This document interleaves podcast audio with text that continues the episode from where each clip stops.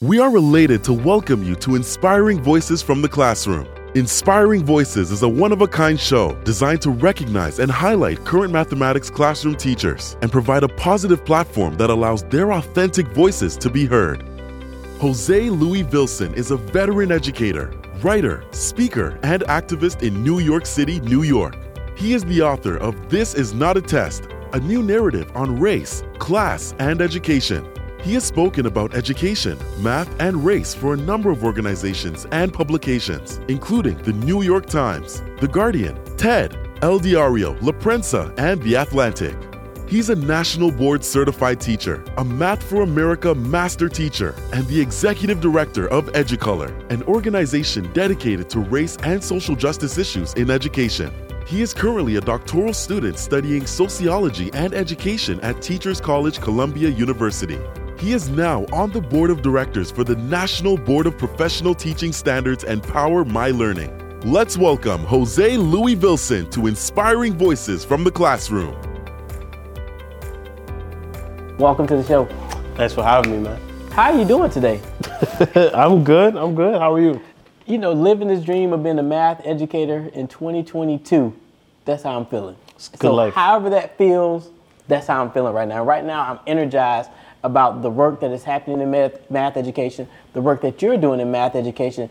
Tell us a little bit about the amazing work that you're doing in math education. Well, I've been blessed to be in education now for 17 years.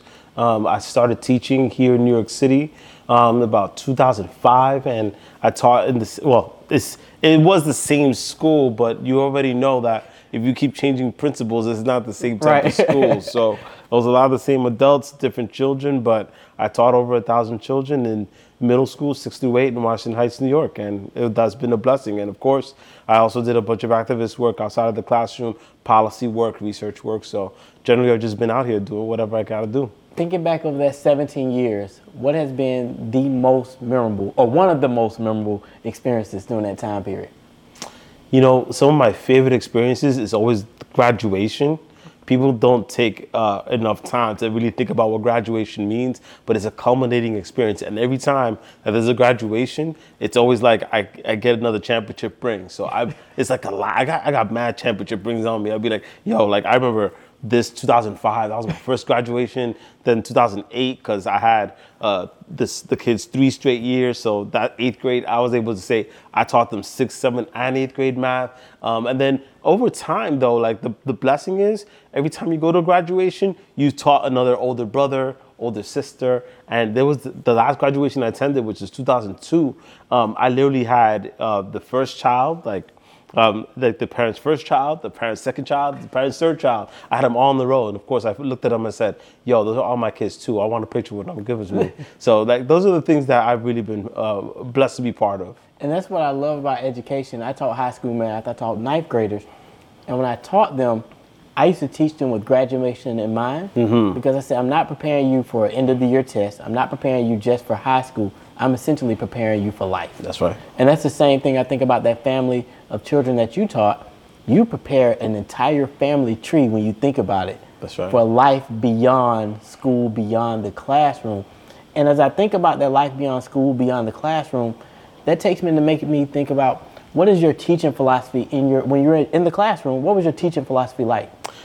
I started um, thinking about some of that stuff when I was an undergrad at Syracuse University learning computer science. And the first thing I thought of was, why didn't I get any of the prerequisite courses that a lot of my peers got when they were in computer science? So we were all in computer science, computer engineering, like all sorts of engineering. And a lot of my classmates had already taken coding classes. They'd already taken like higher level um, algebras and calcula, calculus and everything. And I took some of those, but I didn't take a lot of the same prereqs that a lot of my other uh, colleagues did. So uh, fast forward to my teacher career, and you know there was a big narrative about uh, black boys dropping out. Uh, Latinx boys dropping out, and even then the girls too, and so on and so forth. And I said, you know what? Like, if I really want to affect change when it comes to high school dropout rates, I got to start back in eighth grade. So, uh, the big narrative that I've always thought about when it comes to teaching is similar to you, right? I want to make sure that my kids aren't just prepared for sixth, seventh, eighth grade math. I got to get them ready for if let's say the ninth grade teacher likes them or doesn't like them, that they're still ready. If the 10th grade teacher likes them or doesn't like them, they still know how to navigate math because we already know that math ends up being one of those subjects that people want to drop out for. And it's like, we can't have that. That's, that's going to be the equity lever. And maybe there's not research out there, maybe there is, but for me, I felt like if I started teaching my kids in eighth grade to be self sufficient and self determinant about the math that they want to take, ooh, I'd be making a huge difference. And usually, two narratives come out when I have kids who come back and tell me, they're like, Mr. Vilson, your class was so great. I felt prepared and like, you know, I'm able to like skip this grade because I knew all this content. Or it's the kids who are like, Mr. Vilson, I'm bored because you taught me this way, but this other teacher taught me this way. And really, like, I could just be teaching this myself. I'm like, you're going to teach this yourself. I welcome the challenge, my guy. and, and thinking about it, you've had some amazing I call them children. If you heard me when I talk more about children, less about students, because mm-hmm. I like the terms children to humanize them. That's right. And I know from your classroom, you bring that humanizing element of who they are as a person beyond just, hey, I just got to teach you this content. But I want to jump into content. I want to talk about them and their identities in a moment. But thinking through the lens of content, all of us as math educators have something we love to teach. What is that something content wise you love to teach and why? I like to teach fractions okay. because a because you know two thirds of the country understands it and the other three halves don't. but uh, real talk, like I feel like if I can teach about fractions, then my students can learn what it means to be fair or not through fractions. Like, and they, they start coming up with the wildest rationales for why something is correct or not. And then we can get into really some deep discussions about the content and like how we can better process it. So like, oh, why do we have an identity property of multiplication? Oh, because like, let's say you have two thirds um, over two thirds. Well, that's still that one thing over the other. So that's still one. What?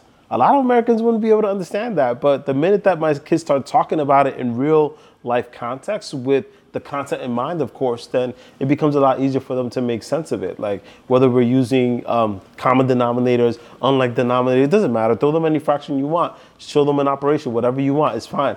They're to be well prepared to be able to deal with whether or not they're gonna get fairness or not, or like even in the context of let's say financial literacy, whether they're gonna get robbed or not. Like there's always like my one or two kids who need it explained in a certain way. So I'm like, oh, you want to get robbed? No, I don't like it. Okay, so then you're gonna tell me whether or not that's fair or not. You're gonna tell me like if that's an equal portion or not, and then they're like, oh, I get it now. So I'm invested in this, and even after I stop talking about getting robbed and all sorts of other violence, then it becomes like, all right, so we got this. Like there's something kind of there's something so beautiful about my students being able to tap into something that a lot of Americans, even though they feel like it's powerful, they don't quite get. So then they're able to teach it. Then they're able to use decimals and all the other representations. And That's beautiful. But for me, fractions is whichever operation you want, fave.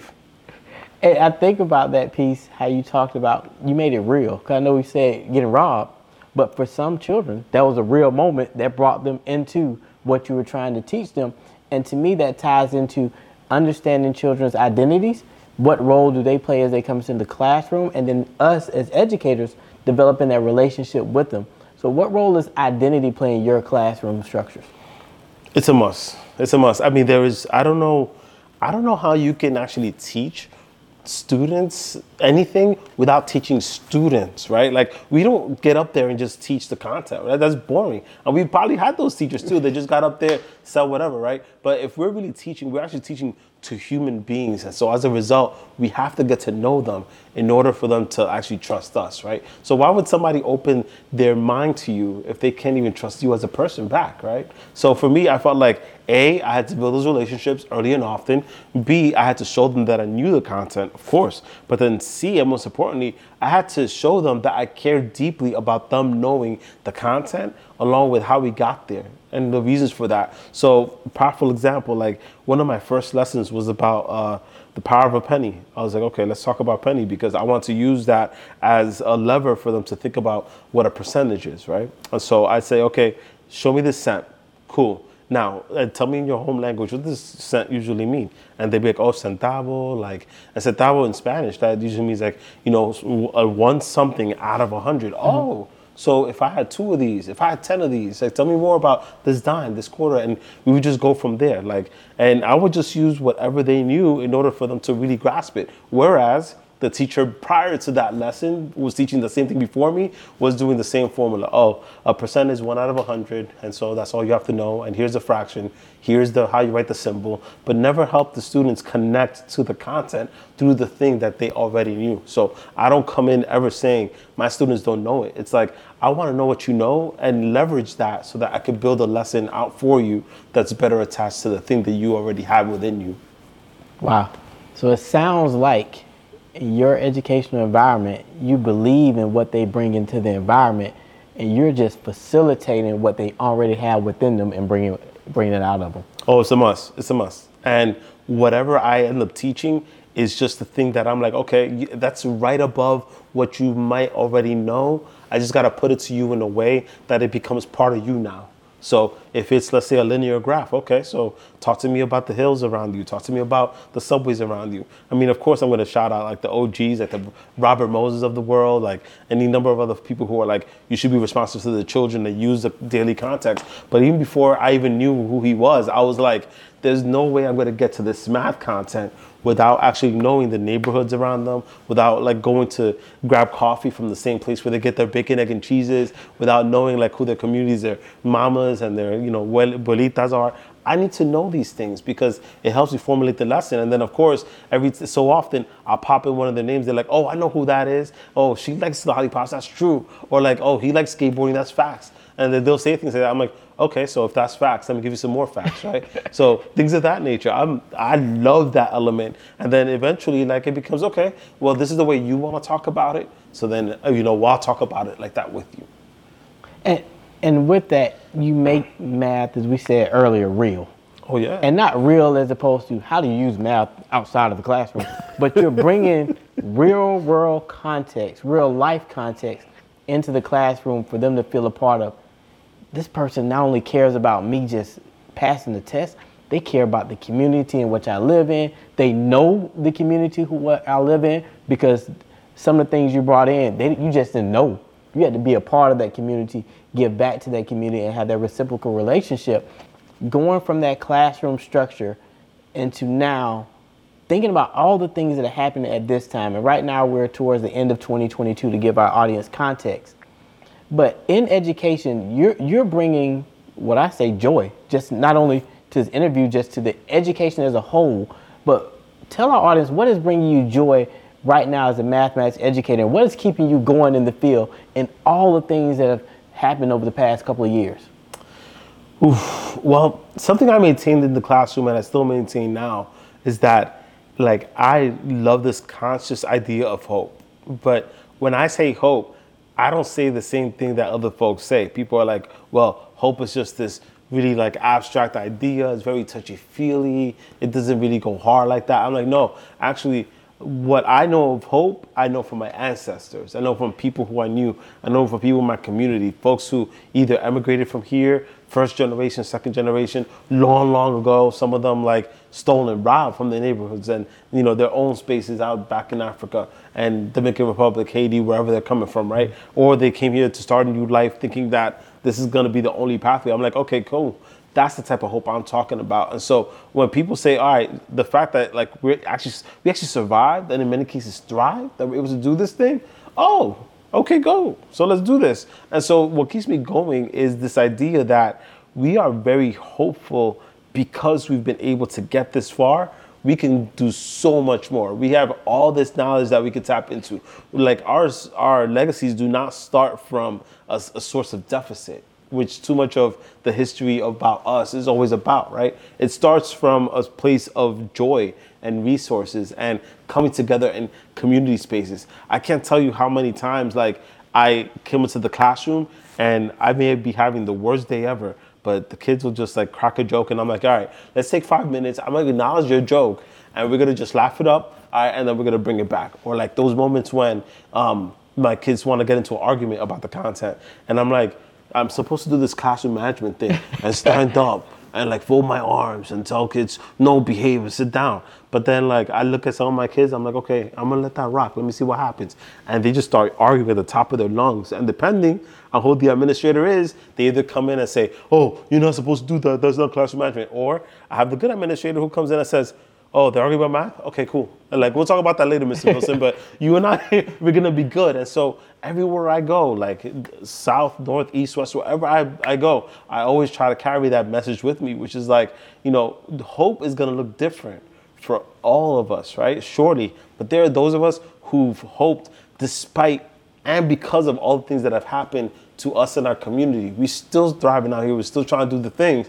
And that's what people don't get. Like we we we came to this spot in really horrible conditions, yes, but it's not gonna stop us from doing the thing that we need to do, especially when it comes to getting our futures to do better than we did. That's the whole thing. That's everything. And we're in, we're in the state of New York, so I got to reference DMX. yes. And you remember he had the song, Bring It. We right here. We not going anywhere. And when you talk about hope, it makes me think about that song. It makes me think about the meaning behind that song is so deep. Oh yeah. But we're still here. That's right. And our ancestors' blood is running through our veins, it's running through these children's veins. And all that power and energy is within us. How do we harness it and how are we pushing forward to keep it going, knowing they got our back? And like DMX said, we ain't going nowhere. And with that, you talked about the classroom, you've talked about this concept of hope. There's a teacher out there watching this right now. There's and they could be in service or they could be pre-service. Tell them what does it, the classroom need to look like going forward for these children to thrive and for our field to thrive. Well, I got another DMX song for you. Go. They don't know who we they don't know. They don't know. Um, all right, so I'll say this. You know, when it comes to your classroom specifically, hey, this is what I want to tell you as a brand new teacher. I would love for you to be able to look at your students and say, I'm going to develop my whole pedagogy around you. Not a you specifically, the individual as a student, you as the collection of students that I get. And so, um, unfortunately, right now we're still in the moment where everyone wants to talk about test scores, test scores. But what every other country that's so-called high performing knows is that if you attend to the actual child from within, then everything is gonna flow throughout.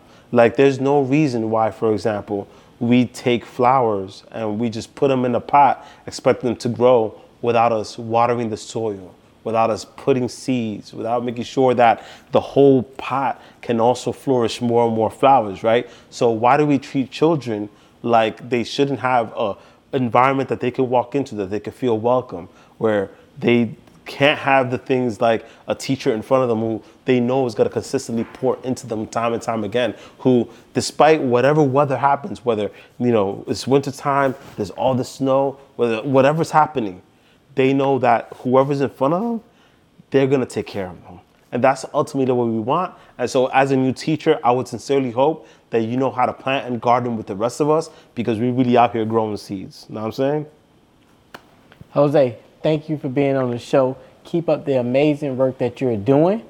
And this has been Inspiring Voices from the Classroom. Do you want to be a guest on the show? Fill out the online submission form at www.christopherchilds.com slash shows.